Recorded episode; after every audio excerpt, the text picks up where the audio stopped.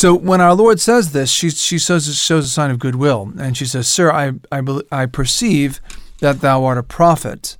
And then she starts asking him questions having to do with the religious controversies that existed between the Samaritans and the Jews. She gets right to the heart of the matter. And, and, and you know the the the, temp, the the dueling temples, the temple on Mount Gerizim, and uh, which is right in the town where our Lord was with her, and the temple um, on uh, in Jerusalem, the true temple. So he then tells her the thing about, well, you know, a time is coming when, and is now here, when you will not worship God either in Jerusalem or on this mountain, but God will be worshipped everywhere in spirit and in truth. God is a spirit, and he must be worshipped in spirit and in truth. So she becomes his disciple immediately. She's she, but the funny thing is, she, a Samaritan woman, makes an immediate profession of faith in the Messiah to come, and says when the Messiah comes, he will teach us all things. And then our Lord, not maintaining his customary um, quietness about his his uh, being the Christ, says, "It is he who speaks to thee now," and she believes him instantly, and she goes off to get other Samaritans, and then the the other the, the apostles show up, and they're thinking, "Okay, why were you talking to her?" Um, but as St. John says, no man dared ask him this, they, but they were all thinking it. And they said, He master, eat. And he says, I have meat of which you know not. And they said, you know, where did you get meat, you know, around this place? You know, there's not exactly a 7 Eleven here. And he said, again, King James Version there, and he said, uh, I have meat that you know not of, and and his, his my meat is to do the will of my Father. Right. So he's evangelizing these Samaritans, and and he, he says the hills are white for the harvest. Now I read a commentary that pointed out that the, the, the Samaritans wore these white garments, these big flowing white garments, and this is a hilly place, and you picture the disciples in some valley someplace or near a hill and they're looking up. There are hills there, there are elevations above them. And this woman who is obviously using her feminine ability to talk a lot for good purpose and getting people to come to hear our Lord speak. Um, she's got the hills white for the harvest, literally white with the with the white garments of the Samaritans who are coming to see what this crazy adulteress has to has to um, show them. And um, and then they begged them to. They believed because they heard her and then they begged our Lord to stay. But all this took place uh, around water. But listen to what our Lord says. Jesus answered and said to her, Whosoever drinks of the, this water shall thirst again, meaning the water that you're taking out of this here well. Um, but he that shall drink the water that I will give him shall not thirst forever, but the water that I will give him shall become in him a fountain of water springing up to life everlasting. The woman said to him, Sir, give me this water, that I may not thirst, nor come hither to draw. If you pay close attention to this, and I, I wrote something on this that's on our website um, called, I think it's called The Woman at the Well. Um, he's challenging her. I mean, even to the point of saying, Hey, go get your husband. And this elicits from her an honest confession of her moral state. And then and then he reveals that he knows, you know, sort of the Paul Harvey rest of the story. And that's when she re- realizes he's a prophet. But she sort of passed the test of this little, you know, she could have said, oh, you know, you, you male chauvinist pig, you know, I, what do I need a man for? I don't need to get my husband. but she didn't. Um, she could have made an insult at him for being a Jew, because remember, the Samaritans and the Jews generally hated each other, which is why she marveled so much that a Jewish man would be talking to her. Um, anyway, you're listening to Reconquest the Crusade Premium Channel. This is Brother Andre Marie, and we are on episode number 368 The River Flowing Through St. John's Gospel. So we must pass on to other chapters to paraphrase our Lord, uh, uh, there are other chapters I must go to. Um, all right, chapter 5 would be next chronologically. And indeed, this is a chapter that does have an explicit mention of water. And this is the chapter um, that mentions the pond of Probatica. There's an infirm man who's laying at the pond of Probatica.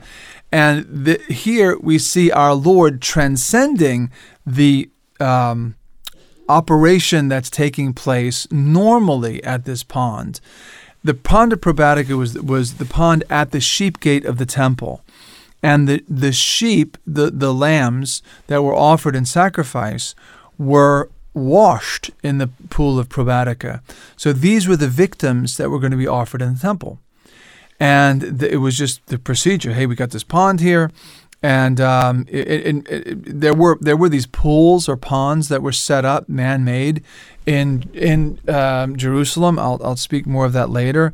They go back 700 years before our Lord's time, at least perhaps not this one, but the other one um, goes back 700 years.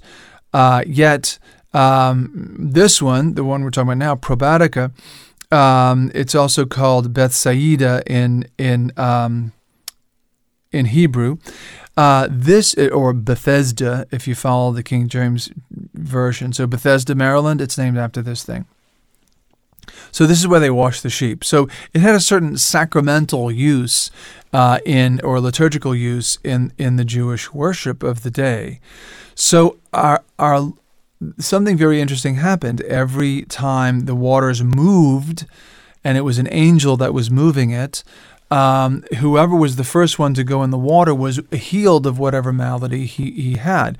Well, this became known, so you had all these, it must have been quite the pathetic scene, all these men with maladies, men and women who were infirm, who had who were cripples or whatever, uh, who were just waiting to have somebody help them to go into the water so that they could get this miracle. And every time it happened, somebody walked away healed.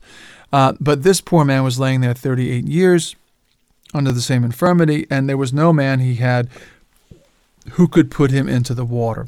So our Lord walks up to him and, without the use of the water, works a miracle and heals him. Nonetheless, this is a significant um, sort of aquatic reference uh, in the you know what he tells our Lord is, "Sir, I have no man when the water is troubled, meaning you know disturbed, um, uh, to put me into the pond." Uh, for whilst I am coming, another goeth down before me.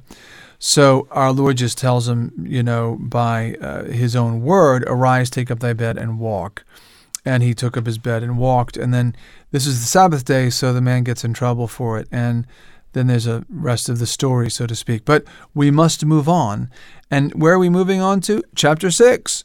Well, chapter 6 doesn't have an explicit reference to water, but it does mention the sea.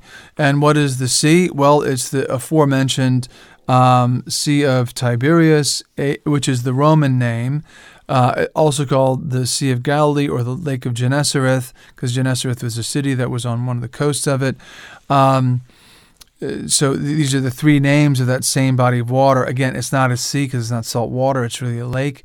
Um, a lot of activity takes place there because, of course, one of the one of the cities that borders it is Capharnaum, which was not our Lord's hometown, but it's kind of the base of his operations.